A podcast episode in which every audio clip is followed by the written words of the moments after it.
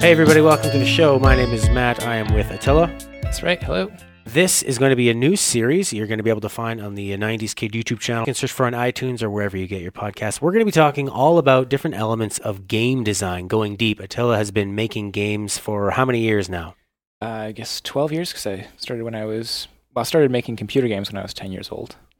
A long time. And a young guy, too, but he's very prolific. I urge you to check out his brand new game, Robo's World, The Zarnok Fortress, available on Steam right now.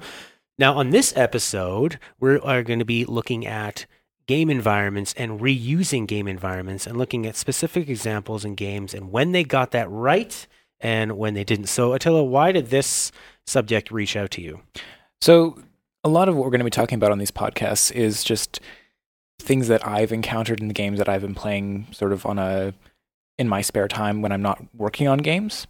And in particular, I played a couple of games recently uh, Legend of Zelda Twilight Princess and Paper Mario A Thousand Year Door. Love both of those games. And in both games, they handle environmental reuse in different ways. And it just sort of got me thinking about why does this feel good? Why does this feel bad?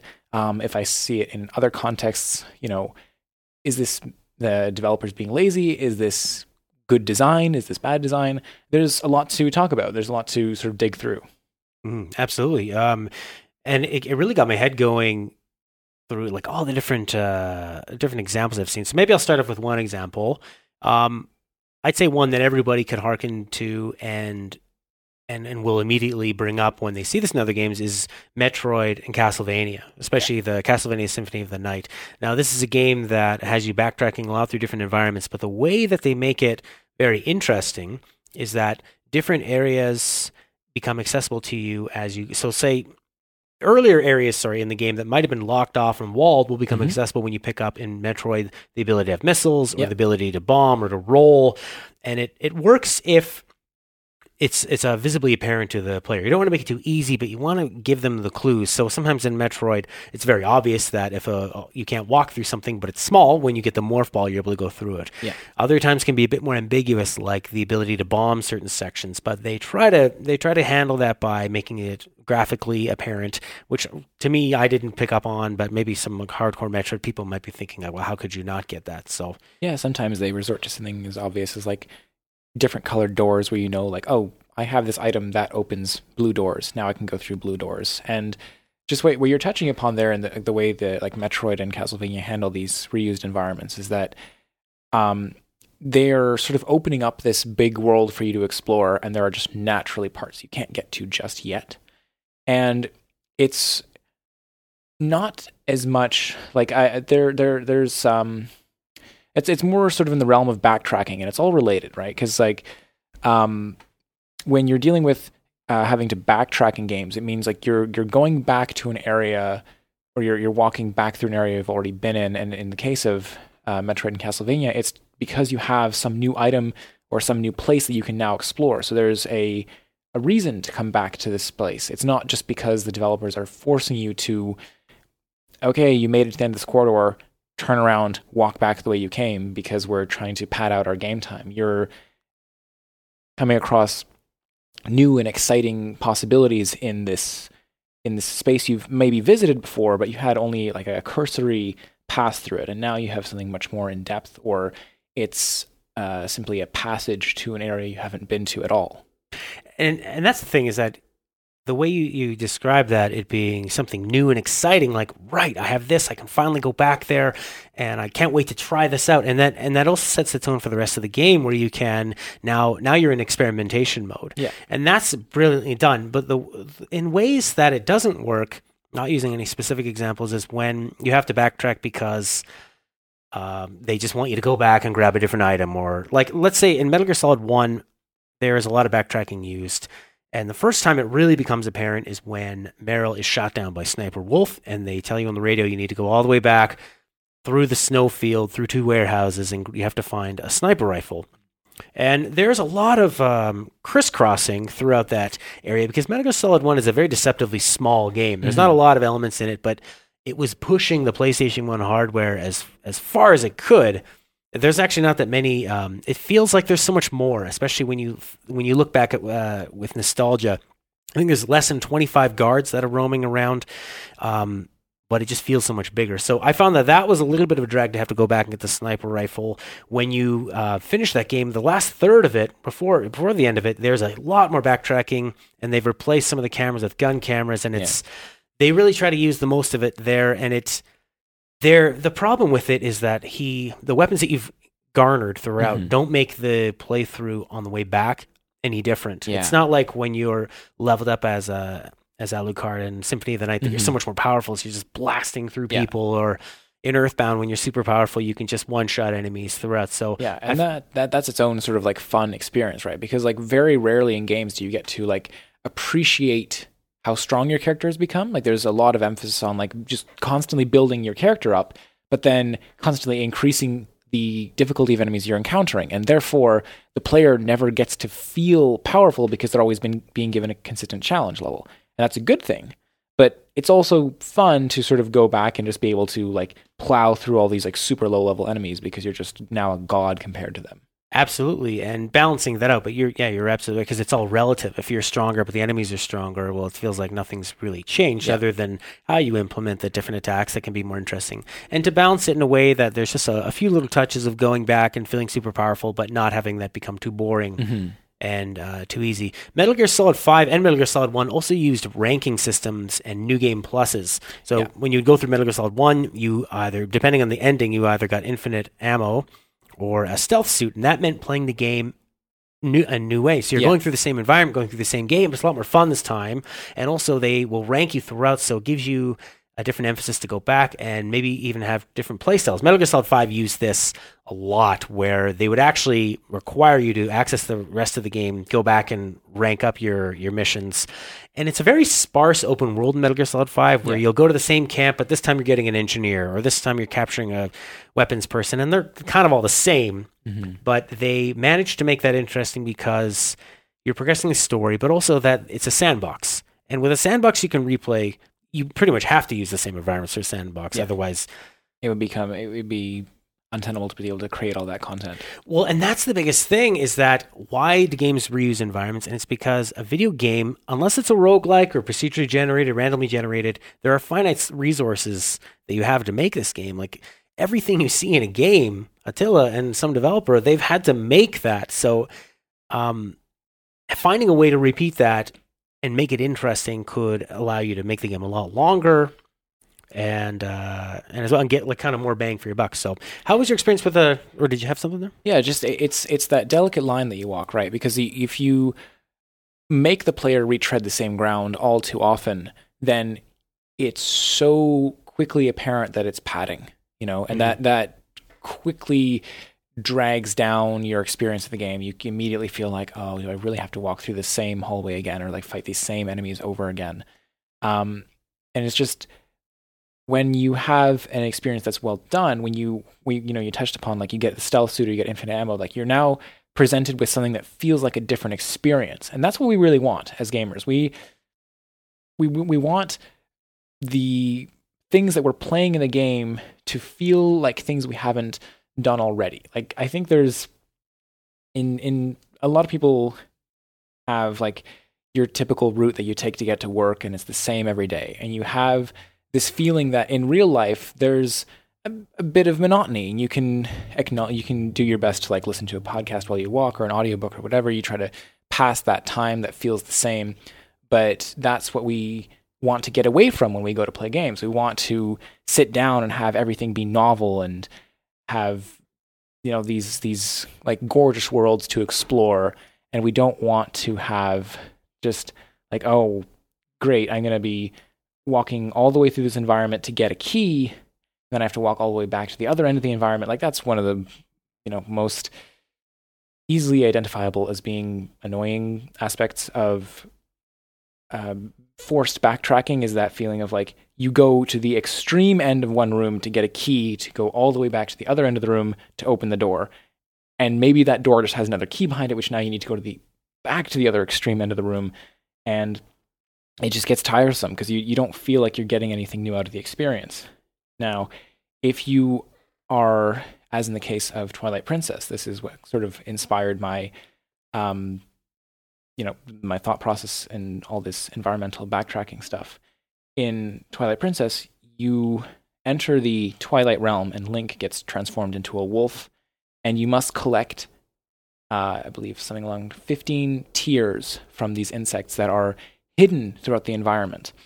And that encourages exploration of the environments. It makes you look at towns or non combat areas, not dungeons, but in, in a way that you normally wouldn't regard them. You're now thinking of like, how can I get here? How can I get there? Because as a wolf, you have a different control scheme. So because you're doing this sort of collection quest in a town, it's drawing you to all the interesting locales. Like maybe in your playthrough you wouldn't have noticed this one little shop because it it doesn't serve you in a gameplay perspective. I mean, of course, in Legend of Zelda, game that's that vast, goodness knows there's probably like a heart piece hidden there or some rupees or something like that. But just giving the player um, some sort of collectible or benefit to exploring these areas and sort of drawing them around the environment allows them to gain an appreciation for the environment rather than just feeling like they're being you know led by the nose back and forth through it because gosh darn it you're going to appreciate all the effort we put into building this place um, and then probably one of the best things they did is when you collect that last tear, when you find that last bug and the that portion of the gameplay is concluded they teleport you right back to the start of the zone so you don't have to just like walk back through empty space because there's just nothing engaging about that.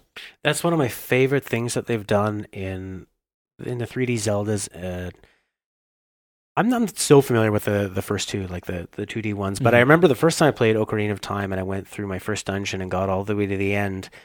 And I was really dreading. I'm like, oh my god, I'm gonna have to walk back through this whole thing. But they never make you do it. They always warp you out Yeah. and they also have a really smart thing. Um, this isn't so much about repeating game environments, but when something appears, like say a treasure chest or whatever, yeah. they always take the camera back from that chest to your character, so yeah. you know exactly where to go. You're not wasting your time.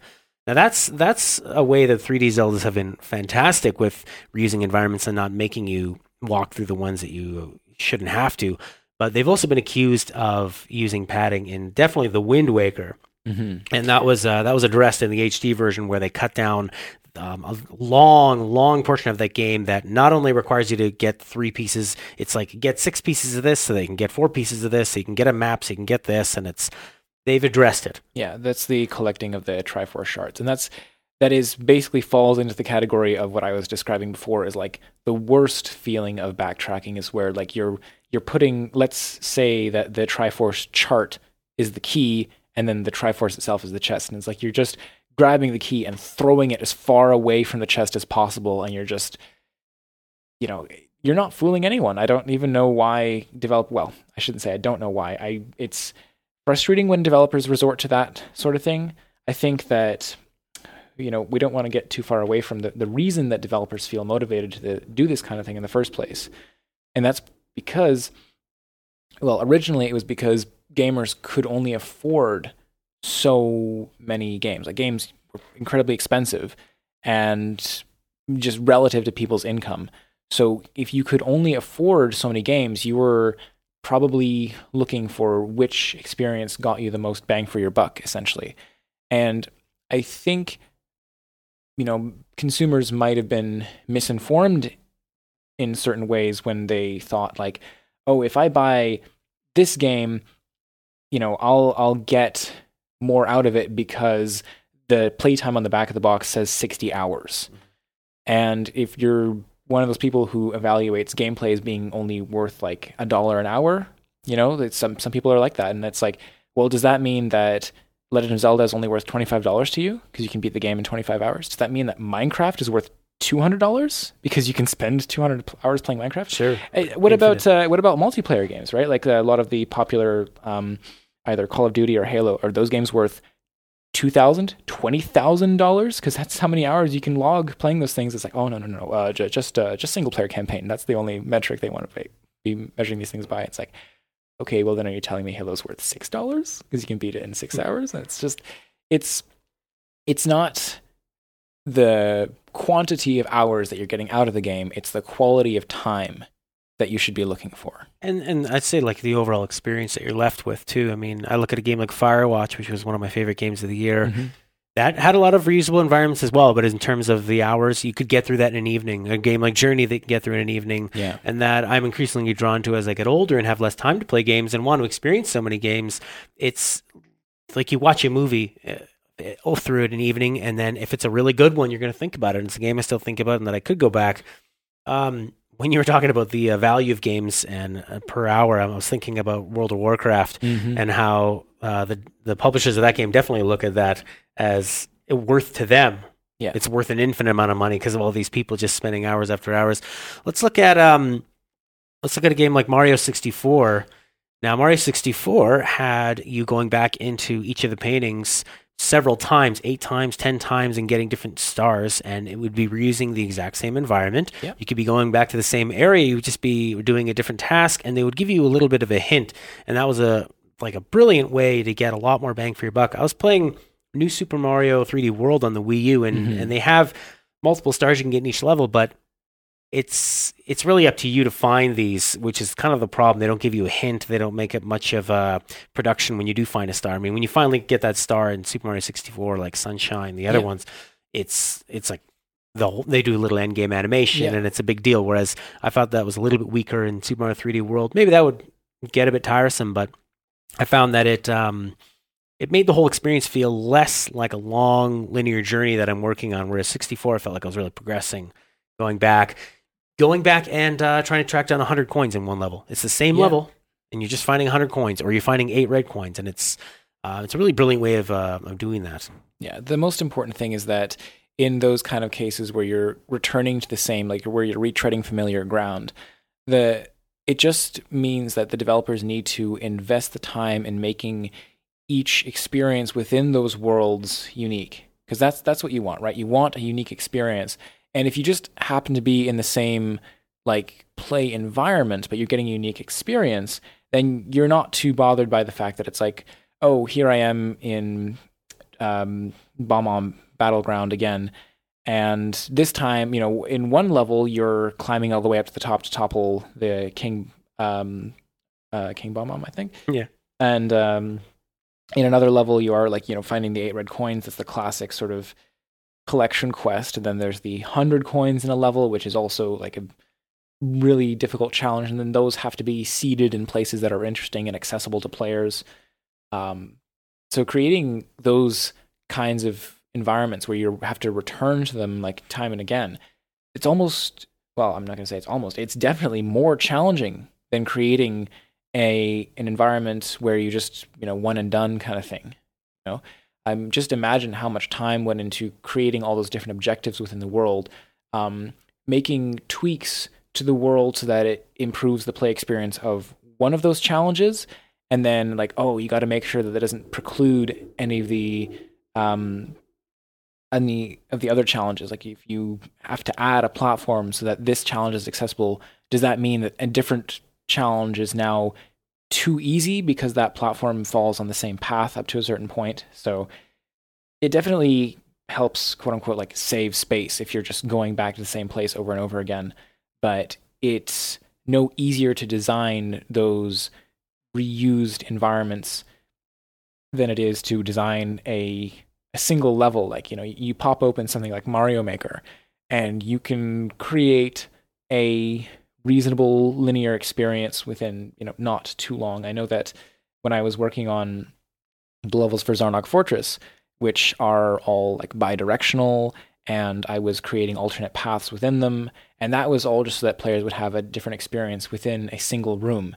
Never mind a an entire sort of like challenge like in Mario you're obviously going to be blazing through a level of Zarnok Fortress in far less time than you would be getting a star in Mario um, Sunshine or Galaxy or 64 as the case may be so it's it's definitely you know we're we're looking at environmental reuse done right in those cases um, you know, and the the more elaborate they make the changes to those zones, the bigger they make those zones, the more sort of stories they can tell within them, right? Like the the more varied those zones become, the easier it becomes to sort of include, like, well, you know, this time you're going to be investigating um, the like the I'm thinking of in Mario Sunshine, you have this like whole theme park zone, and they were practically able to make a challenge or a shine sprite associated with all the different attractions in that zone because there's they're all there and they're all contributing to the the feeling of the theme park. Like it, it wouldn't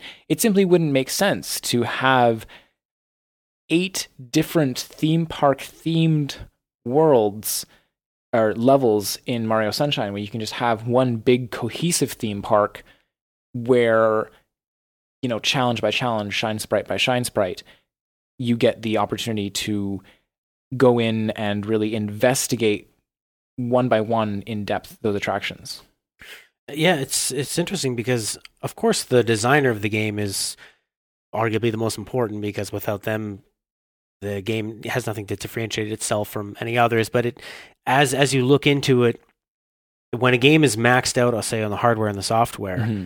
design is is almost infinite because if the designer can they can really wrench out something more interesting by the way you use these blocks it's like it's like playing a game of uh, of checkers but like changing the rules you know you got the same pieces but Mhm. you're able to mess around with it you know earlier you mentioned online games and i think that that's something i, I didn't even consider until now and i think oh my god you play an online game like say call of duty or Yeah. a battle arena game or um, an online role-playing game and it's you're going through these same maps countless and countless times i mean Yeah.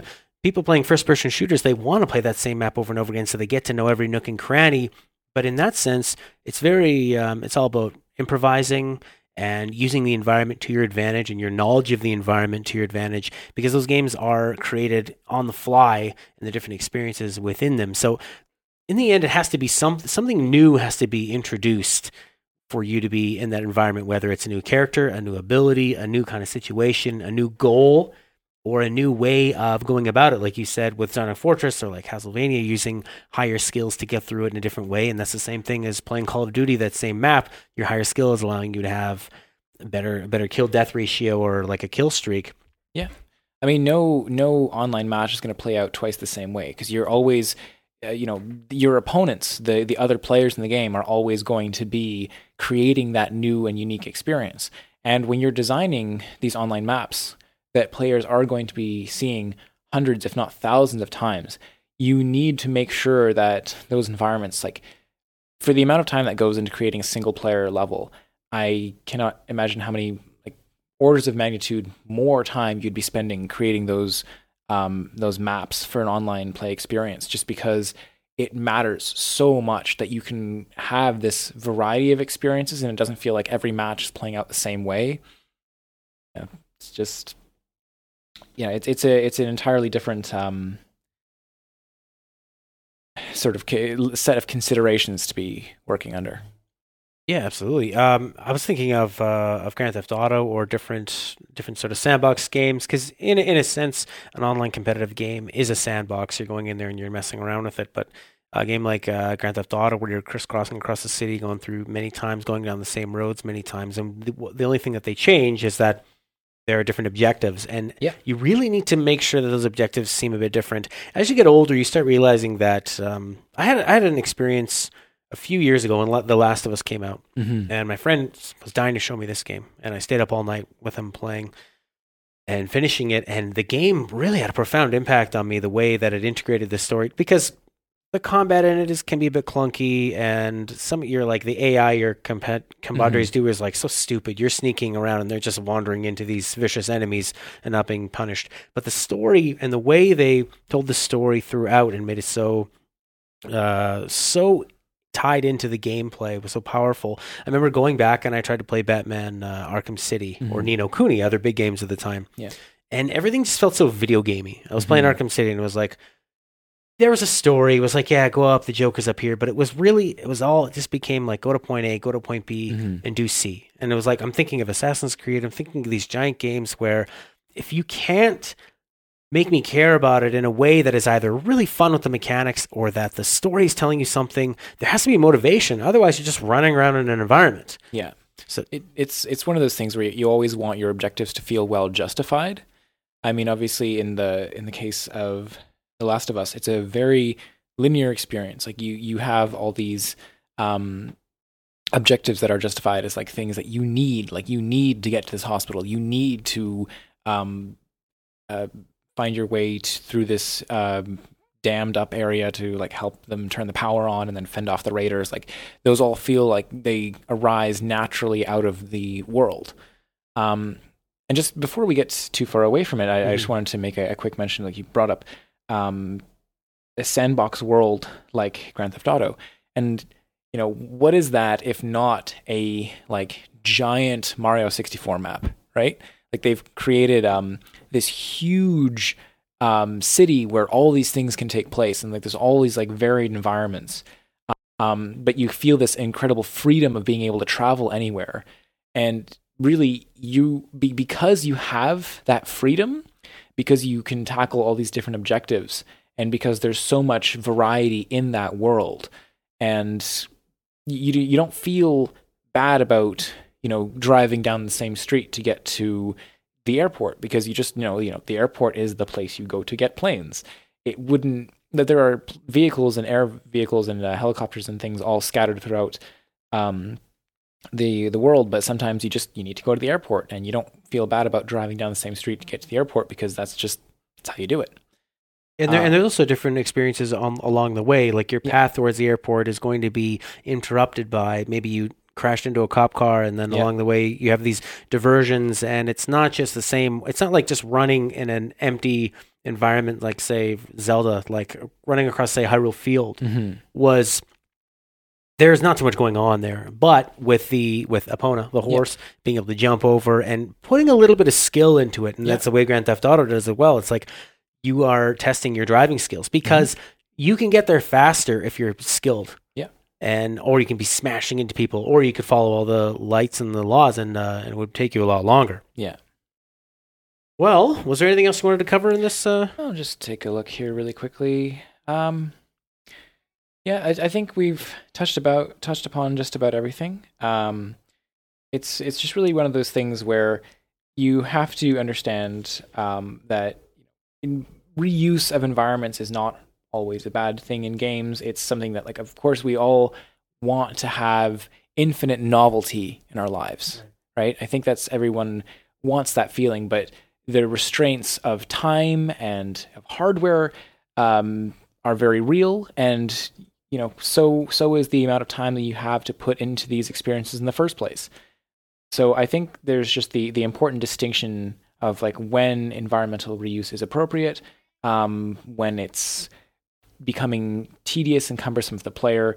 And really, as a designer, you just have to ask yourself the question of like, you know, has the player done this already? Am I just leading them back and forth through the same uh, play space again, or is there something different this time? Is there something noticeably different this time? Like, uh, you know, if you're going through the same space with a different gun, but this one fires, you know, at a slightly longer range than the other one, is that really enough to justify going back through the same hallway again? Or is this time did we take away the player's gun? Like that's and that's a truly different experience. Sure, take away Mario's uh, jetpack for certain levels. Exactly, yeah, like in Mario Sunshine, that you you had those, uh, and you can go back through and play those again with uh, the jetpack equipped, and they're entirely different um, sort of levels of challenge. They have different expectations of the player. So or like uh, with Mario 2, you could be going through the same levels and you could have completely different experience where you're playing as princess, the yep. way Luigi jumps, the way so like adding that different experience, that different play. Now, actually, I was thinking about like what so what is the future of this? Uh, are, are we seeing a an evolution of gaming with something like Minecraft, which is something that you, that is a very sandboxy. You're using the same environment, but you're modifying the environment. Mm-hmm. You're giving people the control. I was browsing through the magazine rack and I was like, I wonder what video game magazines are out now. And uh, I didn't see any. I saw maybe an episode, uh, an issue of PC Gamer, mm-hmm. Maybe like an Xbox official one, and I saw nine different Minecraft magazines. Yeah, it's insane. So like, is that is, like did Nintendo catch up with uh, Mario Maker and this evolution of it? I think that there is like this is might be a topic that we can sort of talk a bit more about on another day, but there is a fundamental difference between a designed experience and a randomly generated experience. Minecraft is completely random. You know, they, they have. But the, also designed by the player. Yes, it's designed by the player, um, and that's where you're going to get some of the most interesting value out of the environment. um, is when you are thinking about it as a canvas. Like, how can you create something in this space? Um, when you have something that, like, but um, hmm, I'm just trying to think of how to best vocalize this. You don't think of Minecraft's world as like how much fun is it to play in the randomly generated space that Minecraft has given me? You think about it as like how can I harvest parts of this world to create and to make my mark upon this world? Um, you know, if if we look at the example of a game which has like a sort of procedurally generated mode where it's like it's going to generate platforms that are possible to jump between but that doesn't necessarily mean that it's has anywhere that it has anywhere near the level of refinement of a um, a play space that a designer has gone in through and you know meticulously created these jump arcs and distances and measured everything out. You're just going to get a much higher quality of play experience from the finely crafted um, and sort of like the hand touched environments than you would the procedural ones. Um, but like as as time goes on, I think it's going to be easier for people to create. Um, like as, as tools advance, it's going to be easier for people to create these hand touched environments and to put good bounding values on the randomly generated ones. Um, like I, I, think you're always going to have more fun in uh, in a world that has been touched directly by a designer. Like there's just there's no getting around that. You're you're you can create the most amazing random city generator in the world, but the quality of the play like No Man's place, Sky. Yeah, I I I don't want to detract from what looks like a fantastic game, but it, it's just it's one of those things where I think that the the play experiences that you're going to have in No Man's Sky hopefully um, have been crafted by the designers so that the things that can pop up in those worlds, like in Minecraft, you can have a stronghold appear, and that's a very structured thing that appears in an otherwise very randomized world but it has its own sort of experience to it.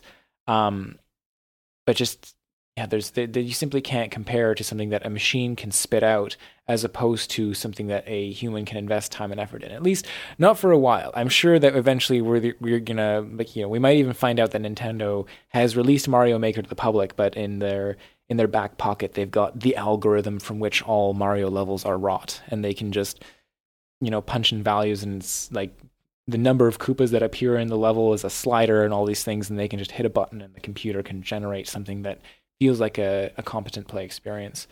Um, although there is an incredible amount of value to starting with these randomly generated environments and then you know having that fill out a lot of the content and then going back in and adding those little details that really refine the experience and that really enables people to create um, those unique environments that are otherwise so time consuming to create from scratch. Well, I'd say that's an episode. I'd say so. So, Attila, where can people find you on Twitter or out on the internet? Yeah, so you can find me at Bluish Green Pro on Twitter, and uh, I have my own website, bluishgreenproductions.com. Uh, dot com. and yeah, you can find me on YouTube, Facebook. I don't use either of those very much, but I I'm out and about usually anything to do with Bluish Green Productions. That's me. All right, uh, my name's Mat. This was on the 90s Kid YouTube channel. It'll also be on Game Thing Talk for your podcasting. We'll be back next week with another episode on an incredibly interesting facet of game design. Bye for now.